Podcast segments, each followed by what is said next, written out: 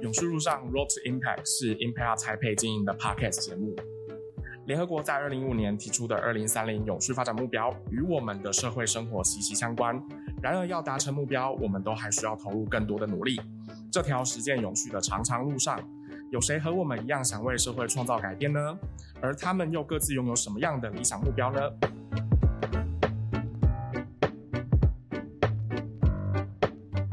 好。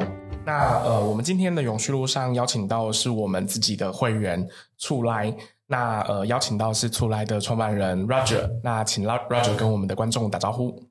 Hello，各位在那个 Podcast 线上的听众，大家好，我是出来创办人 Roger，那很开心今天能够参与这一个 Podcast。的录制，对，那我们出来就是其实很简单，台湾换发音就是出来就是台语家里面的意思，所以我们希望从台湾出发来去设计，去找灵感，然后做呃从台湾出发的生活用品。嗯，好，谢谢 Roger。那我还蛮好奇的是，呃，为什么一开始会有这样子出来的这个品牌的发想？然后，因为你刚刚讲到是。呃，想要从台湾出发，那呃，到底是什么样的契机，然后让你开始想要做这件事情？了解了解。呃，其实我应该说，其实想要做一个品牌，那这个起心动念可能可以稍微回讲一点，就是原本我们家里面在做的事情。对，那呃，我爸爸大概是一九八七年自己创业做贸易，那做的就是生活用品的东西。那在那个年代，就呃做贸易是一个很流行的产业，因为台湾当时是世界的工厂，所以做的东西可能欧美市场很多外国的客户就是来台湾找东西。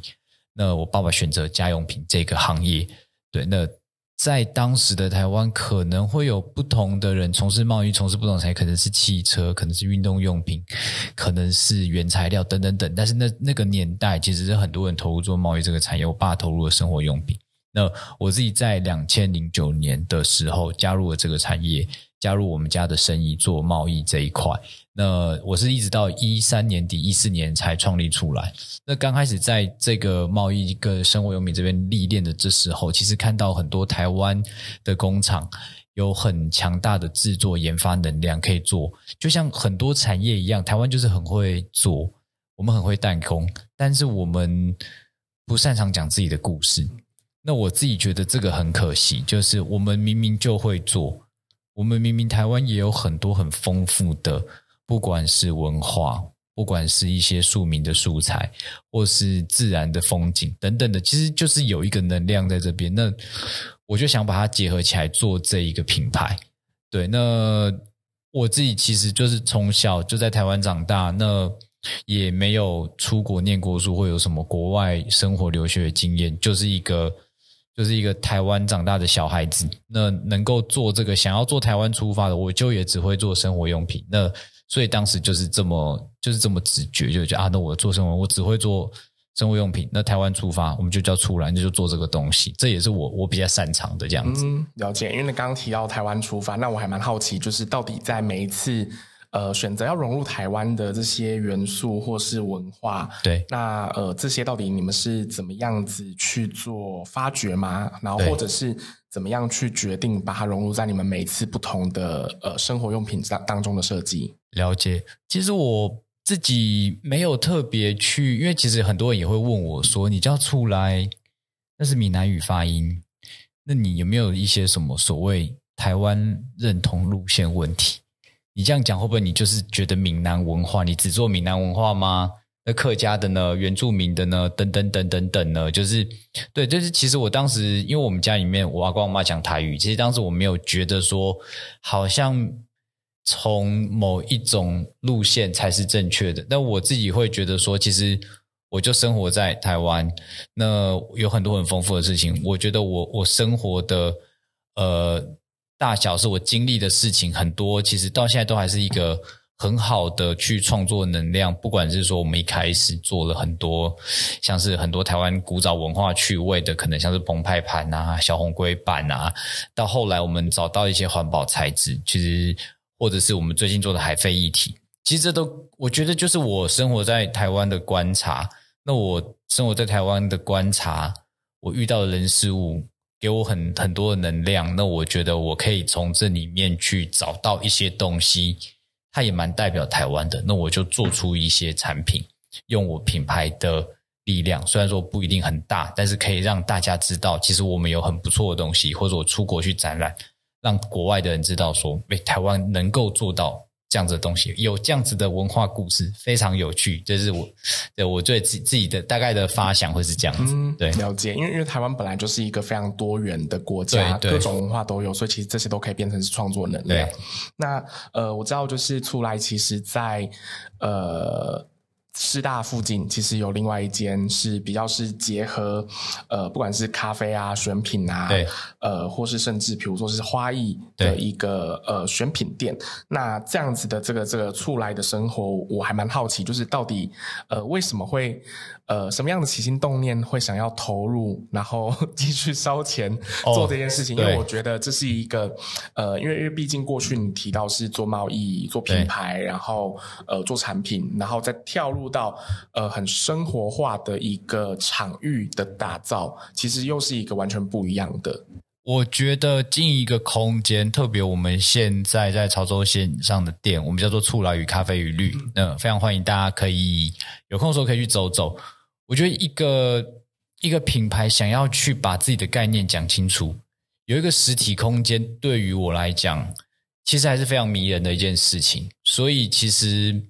当时就因为我自己本身住在那一带，也从大概也从小住到大，我自己在那一带的生活感，我觉得很喜欢。那我我我我我们现在我们进驻的店，也是我从小看到大，觉得诶这边很不错。未来假设有机会，我来这边开一间店的那种感觉。所以诶当他觉得真的我诶我觉得我我可以有这个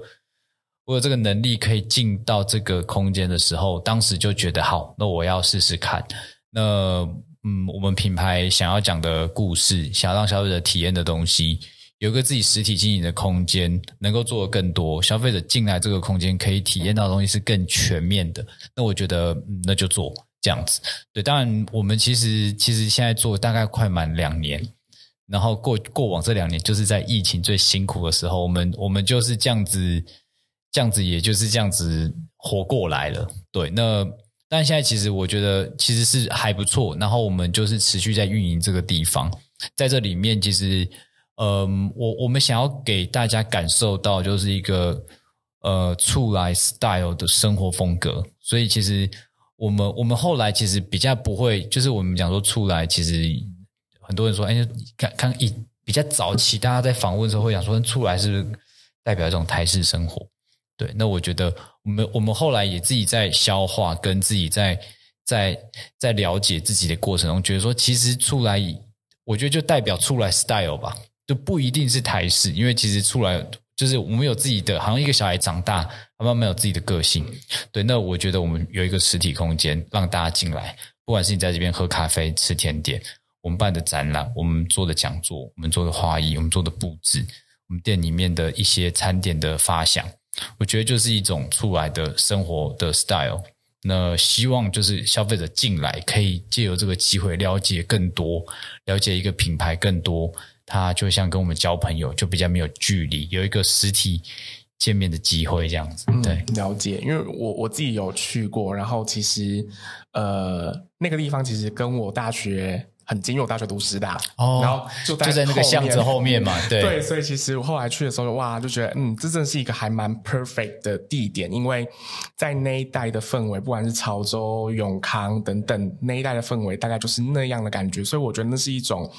呃很。跟邻居很亲近的感觉，然后很放松，然后很舒服的 style，对，所以我觉得这是一个很有趣。然后尤其是我觉得现在在整个体验经济的这个呃冲击之下，其实很多时候你必须要让大家感受到那样子的氛围，那样子的感觉。就像比如说，我记得 Roger 很以前常讲，就是为什么呃瑞典有 IKEA。然后台湾不能有台湾自己的品牌。我觉得就是这样的概念，就是那样子，其实它是变成是大家的日常的一环。对，那呃，再来的话，我还蛮好奇的是，因为呃，从过去不管是做贸从贸易开始，然后慢慢开始做呃属于自己的品牌，打造自己的东西，然后有自己的店。那我不晓得在这整个过程当中，呃，有没有什么是呃特别印象深刻的经验，或者是比如说比较嗯大的挑战，然后可以跟听众朋友分享的？呃，我觉得特别的经验，其实开心的、挫折的，其实都蛮多的。对，那我自己觉得比较呃开心的，常常还是来自于我们的消费者。就是这是我觉得，因为其实做品牌，我觉得大概有九成的时间，其实都是处于一个辛苦的状态。那就是看另外那个。一层的成就感或是开心，有没有办法 support 你承受另外九成的痛苦？对，那我觉得那我那一层其实很多都来自于我的消费者。哦，我们现在在店里面常常有消费者，可能呃，他其实不一定是知道是出来的咖啡店而来，他可能是选了一家他看起来还不错咖啡进来，发觉是出来的店，然后发觉哎，我买过你们家的东西。我家里面用的东西是什么，然后那可能我们做也比较久了，开始就是有消费者就说，哎，或者我认识一些朋友说，哎，新的朋友说，我其实买过你们，哦，原来你是出来，我们买过什么东西，然后分享他用的经验，觉得好或不好，或是送人人家的感觉，或是有些消费者常会买我们东西分享他日常生活用的，我觉得这是一对我来讲是很多很难忘的经验，都从消费者跟我的分享，因为我觉得哇，我做的东西真的有一些。有一些成果，有一些真的走到人家家里面跟人家一起生活，这一块其实是我最大的开心跟成就感，成就感来源还是来自于有有有点像是这些我我们做的东西，大家有喜欢，然后就跟着台湾人有一些共同的生活体验一起前进，这样子。嗯、对，是。那呃，我我还记得我大概应该是。应该是两年前吧，在某一次社研院的 Christmas Party，其实最早我认识你们，其实应该是那一次。OK，对，OK，那那一次应该是你们在谈那个，就是你们新的一个产品，就是在讲就是回收再制，不管是从咖啡，然后或是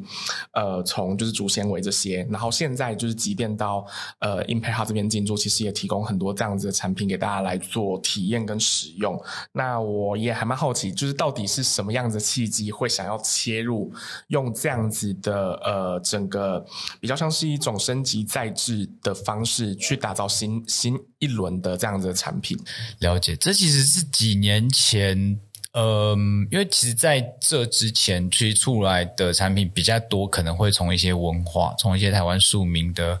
一些我的观察，我们找到一些元素，比如说刚才提到的呃澎湃盘、小红龟的东西，就是一些比较都是文化。有一些文化，有一些庶民的趣味在里面的东西。那走到呃竹纤维加咖啡加 upcycle 这一块的时候，其实当时是因为我们其实持续的在台湾找一些新的呃制造者，那新的生产能量。当时我们就认识一个工厂，它能够做出能够做出一个它能够完全自然分解的东西，然后它它也可以被长期被使用。那我就觉得，哎，这东西哎不错，因为其实我们其实，在生活中有时候很很大量的会运用到一些，因为为了方便，社会的速度越来越快，你可能就需要更方便的东西。那很方便的东西，有时候就是可能就是塑胶做的，或者它其实根本因为要让你方便，所以它其实没有想那么多，它可能被丢掉之后的事情。那有这个材料，觉得哎，它是不是能够取代一些材料？因为有时候其实我觉得消费者或是我们在生活上是没有选择。就是我我如果说只有一，就像现在其实很好，现在其实很多店家都不鼓励用一次性的杯，它可以给你一些比较环保的呃选择，可以让你就是可以重复使用的的的选择，或是用一些环保材质的东西。那呃，我觉得这风气慢慢起来，当时我们就在这个这个这个算是这个趋势里面，觉得说，哎，那我们可以来做一些东西，让消费者有选择。对，那你有自己的。呃，一个可以长期使用的环保的杯子，那这个环保材质你丢掉之后，它不会像塑胶一样对地球造成一个压力、一个负担，那我觉得就是一个蛮好的一个材料。然后那时候我再把我自己的观察放进来，就是说，其实我自己很喜欢喝咖啡。那这个产品的材质，主材质就是植物的纤维。那有什么植物纤维可以被拿来利用？它可能在某一个产业已经没有什么经济价值，那我换个地方，它能不能有一个新的生命出现？它新的价值出现，那时候我就想到咖啡，因为其实你你喝一杯咖啡，就有一些豆子被磨掉，它过了 espresso 就是一那个意式机之后，就是一些咖啡渣被丢掉。那这东西很大量的，每天的无时无刻的一直在台湾，不止台湾，很多其他国家一直被产生。那其实经济价值在咖啡产业已经是没有了。但这个这个植物纤维可不可以拿来在这个我们做的材质里面运用？后来就把它加进来。那我觉得这其实。一个是一个是它可以做成一个材料，它就升级再制，有一个新的价值。另外一个是，我觉得透过这个产品，也可以跟消费者讲说，你有另外一个选择。还有，其实你可以这么做，就是其实，呃，因为现在地球上人就越来越多，资源是越来越少。如果有些资源，你可以换个产业在运用，你运用这个能量或者运用这个资源去做一个事情，其实是很很很棒的。对，就是其实它有些时候在某一个产业，它可能是好像已经变成垃圾，但其实它没有。嗯、有一句话就是说，垃圾其实是被错置的资源。就是在咖啡店里面要被丢掉的咖啡渣，它可能在咖啡店里面是垃圾，但在出来的眼中，它就是一个新的材质。它其实没有被放到对的位置，当出来给它一个对的位置的时候，它变成资源了。它可以变成一个随行杯。它可以做成一个随行杯之后，它让消费者每天去 Seven Eleven 买买，呃，没有在帮我们打广告，去买热美式的时候，可以就是可以就省五块钱，嗯、那它的价值就跑出来了，这样子，对。嗯，我我超级喜欢，就是 Roger 说，就是垃圾是错字的资源这这个概念，因为其实我觉得，尤其是现在在永续当道，就是比如说像我们 Podcast 讲很多的都是在讲大家怎么样去做永续，或是企业，或是不同的小团队，大家在 ESG 上面到底可以做什么事情？那我觉得这是一个很。很好的概念，就是怎么样我们能够重新去利用，或是把循环的概念融入在不管是在我们的商业模式的讨论，然后或是在呃，比如说我们在产品的开发，因为其实呃，根据那个 Ellen MacArthur 的这个基金会他们的统计，其实一个产品在打造的一开始，呃，嗯，决决定它对于环境的影响，其实有百分之八十是取决于在一开始。在呃，在在设计这个产品的时候，所以其实我觉得是非一个非常重要的概念，就是我们怎么样在一开始就先思考这样子的呃思维，然后把这东西融进去。那同时，其实我也很好奇，就是在打造这样产品的过程，或是在一开始有没有遇到特别大的困难或挑战？呃，如果说以就是竹纤维这个产品，其实是呃有很多面向的。困难跟挑战，但最最多的，我觉得其实比较是像消要跟消费者介绍，要让消费者让大家慢慢的习惯，就是说这个是一个选择。嗯，对，我觉得这是一个比较，因为其实在开发过程中也遇到很多辛苦，比如说呃设计没有办法被实现，那在打样品的时候一直失败，量产的时候不顺利，这个在。很多呃，在像我们这个领域或做品牌的的经营者或者团队里面，常常都会遇到，因为这次就是我觉得已经算是我们的日常了。就是基本上你已经不能觉得这件事情很辛苦了，因为你每天都这么苦，你还一直觉得很辛苦，就会就会过得不开心。所以这个已经是日常。那在这个材质里面，我觉得比较辛苦，就是你要让消费者知道这是一个选择。这在一开始的时候，就是我们有时候讲说，就是你你推出一个新产品，当可能是一个新材质或新概念的时候，先行者的教育成本其实是很高，他要投入的教育成本，就是就有点像是说，也许在诶我我我上次记一个，我数字不是记很清楚，但是大概其实人类这个社会有有塑胶这个材料，其实没有超过一百年。就是，但是当刚开始有塑胶这件事情，你要跟大家讲说塑胶可以拿来做杯子、做盘子、做塑胶袋的时候，一开始你要投入一个很巨大的，你要让消费者习惯这东西是是是可以的。但慢慢大家习惯之后，就是刚开始前期会有一个很大的成本是要跟消费者沟通。那我觉得在这个材质里面，它有点像是也是一样。我要让消费者，我其实这这也是为什么我们自己有自己的咖啡店。我们在我们咖啡店里面，我们的杯子、盘子、碟子，我们可能都用这个环保材质的东西。我就让消费者体验，就是觉得说啊，其实这个材质你不用觉得犹豫，它真的可以拿来装一杯热卡布。我们我们我们店内就这样提供，它可以拿来做装饭，它可以做茶泡饭，它可以做碟子，可以出早餐盘。你在家里面也可以像我们这样用。我们店内每天。一个盘子一个杯子都洗好几次，你在家里面绝对可以自己养，它就是可以拿来取代塑胶盘的东西，它是一个选择，但这个沟通是需要很长期。需要持续，需要投入很多各方面的成本去跟消费者沟通，让消费者慢慢习惯，它是一个选择。我觉得这一块是比较辛苦的。嗯嗯嗯，了解。我觉得就是沟通跟教育啦，因为因为其实对我们来说，我们自己在推展永续这件事情，其实也需要花很多的时间，它需要很多的教育成本。然后，尤其是你要让这一件事情让他们觉得永续已经跟生活融入在一起了，他们才会觉得说，哦，这是我的日常之一，这是我的习惯。对。对啊，这个我觉得其实，当然，我觉得现在其实，我觉得台湾的社会氛围是很棒的。我有时候都觉得，其实台湾也不能讲说只有亚洲国家。我觉得在全世界去国外看，其实台湾的不管是真的看数据的资源回收率，或者是说我们在做一些垃圾分类啊，或是鼓励用一呃不要用一次性餐具，或是能鼓励自带杯子、自带餐具这一块，其实我觉得是。大家的集体意识慢慢在在凝聚中，这样是很棒的。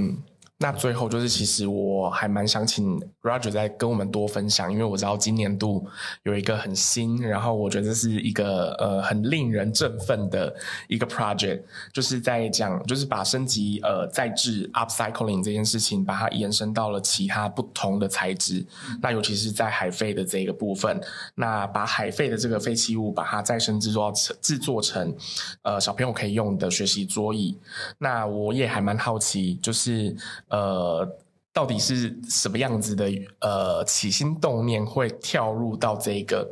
呃，我我觉得它是一个全球趋势，大家已经开始在谈我怎么样把海废的不同废弃物重新再制。但是其实相对来讲，它其实也会在不管是在打造跟制作的过程当中，一定会遇到很多挑战。对，那我也蛮想请 Roger 跟观呃跟听众。多分享一些就是这个的故事，然后还有包含就是比如说你接下来还有没有什么其他不同跟这个有关的计划？好哦，其实这个是我从去年底就一直在想的一个题目。那一方面我自己是一个很喜欢接近大自然，那在台湾特别就是海洋嘛，因为四面环海，你要不看到海其实蛮难的。对，那台湾就是一个四面环海的一个岛。那我就觉得，其实那干净海洋对我们来讲很重要啊。那不管是从观光的角度，从呃渔业或从经济的角度，其实有一个干净的海的环境，其实对我，我觉得对对台湾来讲是重要的。那那台湾的海也是非常漂亮的。那那但实际上，其实它是脏的，那怎么办？我们可可不可以做一些什么事情？那其实我觉得。当时就是在看这一题的时候，就觉得，哎，那海应该变干净。那其实已经有非常非常非常多的团体，非常多的不管是民间、政府组织、企业的响应，都在做净滩这件事情，想办法弄干净。那我就觉得，哎，那其实我 S A 品牌，我不需要去做好像很多人在做的事情，我能不能在想的更不一样一点，有没有别人还没做到的事情？那当然就是进去了解、发掘。那时候有一个有一个事情就震有点震撼到我，就是说我们去参加了几一个几次的净滩，或去问一些净滩团，你跟我们聊，发觉说其实捡起来的海废垃圾，后来捡起来大家就是包一包，那有时候就是哎，那等环保局的垃圾车来就把它收走。那就回到刚才讲的，有一句话就是说，垃圾是错置的资源。那呃，你把海废捡起来了，其实它只是捡起来，它其实还是海废的命运。如果还是垃圾，它就没有变成资源。哇，那其实有一个数字，这也是我最近跟 Renato Lab 聊，他说大概九十三 percent 甚至更高哦，捡起来的这些海废垃圾，其实最后还是当垃圾丢掉，只有大概不到七 percent，可能这可以变成资源。那海废垃圾很多，就算你把它捡起来，就居然有九十三 percent 还是垃圾。但有些东西能不能就拿出来用？那时候就是我觉得，哎，那这是一个题目，我们可以把这些材料海废变成，是不是能够变成资源？对，那就就做了，就是然后我再去开始找说，那我捡起来的塑胶能够做什么？玻璃能做什么？那后来才开始接触，哎，我能够找到工厂，能够把它做成一块板材。那塑胶做的板材，它其实看起来像木板。我那如果我用塑海废做的板材做产品，那我就可以不要用木板诶。那第一个，我就是把回收的海洋垃圾拿来用，这这的确就让呃，垃圾不是错置的资源。还有，你如果能取代木板，你是不是可以少砍树？那这也蛮酷的，就是你就不要再去砍树了。那这好像有两个不错的优点，我们就做了。对，然后。当时其实那有了板子，我要做什么东西？对，然后这一块其实我我当时其实也想得很简单，就觉得说，我想要做一个东西是可以回到真正海废垃圾被产生的场域，就是在当地。对，因为有些时候我会看到一些差距，也许在台北，大家会觉得对我们捡海废进滩很重要。但是你真的回到当地，就是海废被产生的海边，当地的居民真的这么想吗？他真的觉得垃圾被捡起来很重要吗？我我觉得好像不是耶，因为有些当地居民会觉得啊，反正垃圾就一直会被丢，然后习惯了，对，或者都是都是游客来丢，捡也捡不完，那我要守规矩嘛。就是我觉得有时候他们有时候会有一样的心情，或者说那捡起来要做什么？是就是捡起来就是垃圾，大家的现在的观念还是这样子。那能不能够？把我的我的我做的事情或他的不同的想法带到当地，那时候我就想说，那我就来做呃小朋友的，因为其实会想做小朋友的东西，也是觉得说，如果我说这东西可以回到当地，像我们现在就是募资，今天最后一天，募资结束之后，我们会捐一些的呃桌椅给鼻头国小，就我们现在在捡海飞的场域，那我们希望说当地的，特别是居民或者是小朋友。他们知道说，哎，其实你海边看到垃圾捡起来，它可以不是垃圾，它可以做成一些变成新的材料。那这些材料可以做成产品，这产品可以回到我们的生活，所以垃圾捡起来是有价值的。那这个想法，我是想要带给不只是我们的消费者，还有当地的居民，或者是也许是全，也许是这个跟跟鱼跟海的环境是有在共生的。的的人们其实应该都要可以有这样子的想法，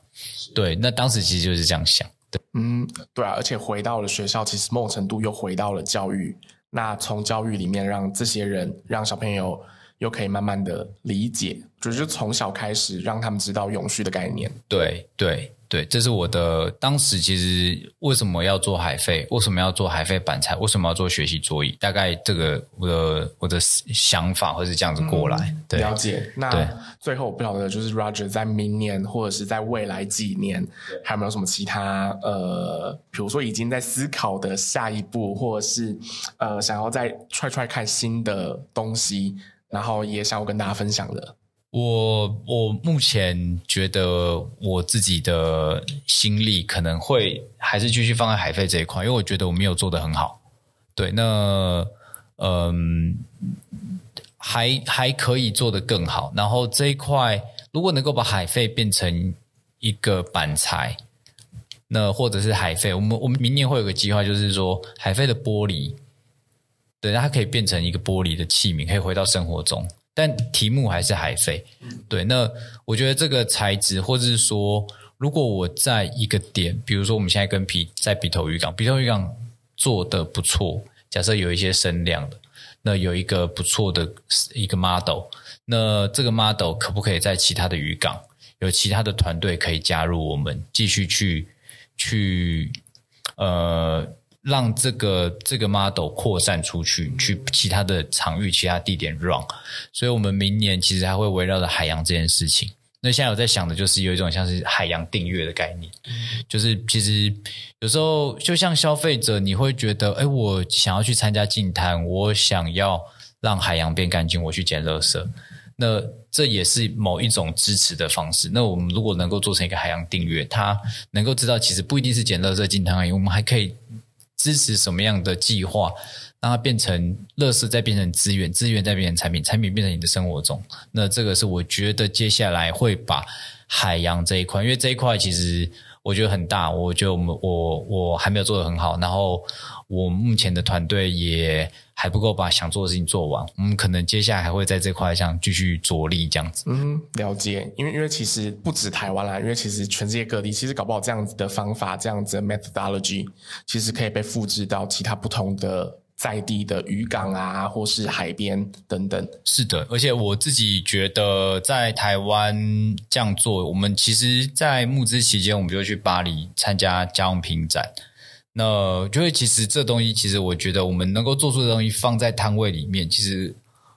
我觉得对台湾也是一种加分。人家觉得，哎，其实啊、好酷的概念，你们从哪边来的？我们从台湾来的。对，我觉得这是这是很棒的。然后还有。也顺便宣传一下，其实很多人会会觉得，有时候在台湾会觉得，诶，我们有没有做得很好？在我觉得在国际间会觉得我们好像有时候缺乏自信，但其实我觉得在这一块，我们或者在很多领域，我觉得我们都做得很不错。那台湾的政府其实有在推海费的标章，就是有一个很由政府定定的认定机制，让大家知道说，我们这个材料真的是海费做的。那这东西不只是一个对消费者的背书。你在国际之间，在环保永续这一块，假设你要打一个国际市场，你要站出去跟人家讲说台湾能做事，有这东西，我觉得其实很重要的。因为我们在摊位里，在国国外参展摊位里面，常常人家就是说，好，你说你这是海飞做的，你有拍影片，你有你有拍很漂亮的照片，但我不我不相信你啊，你怎么证明？你不能只拍一些影片，做一些照片，就觉得你就让我相信你是海飞做的。你要怎么证明？那我觉得这个台湾有这个海费标章，有这样子的东西，其实对我们来讲是很大的 support。就是我们其实是可以走一个，我们其实政府有在做这个标章，我们能够我们做的这个板材，其实是说它是海费做的，有所本，有所呃审核机制这样子。对，OK。那最后就是不晓得 Roger 就是在我们前往永续的这个路上，还有没有什么其他话想跟听众朋友们来分享的？哇，听这。前往永续的路上，听起来 啊，那个海贼王伟大的航道，那个理想很崇高。我觉得其实我自己在这一块常常会觉得，有时候消费者或是我自己觉得，嗯，讲环保、讲永续，对对，有些消费者或对我自己来讲说，好像会觉得哇，好像会不会是一个很高尚的目标，或是一个。很有点距离的一个东西，但我会觉得说，其实我自己的使命也是觉得出来，其实我们应该做的事情就是，其实消费者他还是应该在很自在的在自己生活中实践永续的概念。那出来能够提供，就是我们提供一个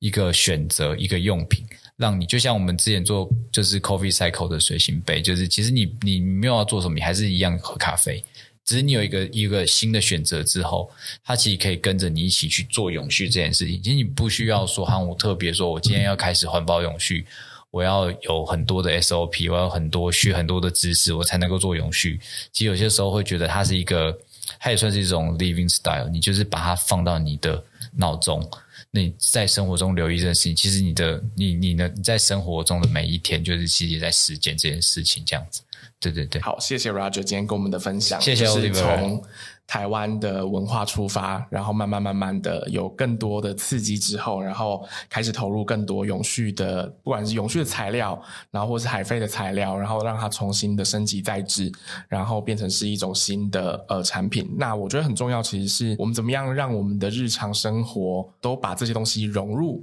然后变成是我们生活的一环，然后变成是一种我们日常的习惯。我觉得就是刚 Roger 提到就是 living style 啦。那我刚刚就突然想到，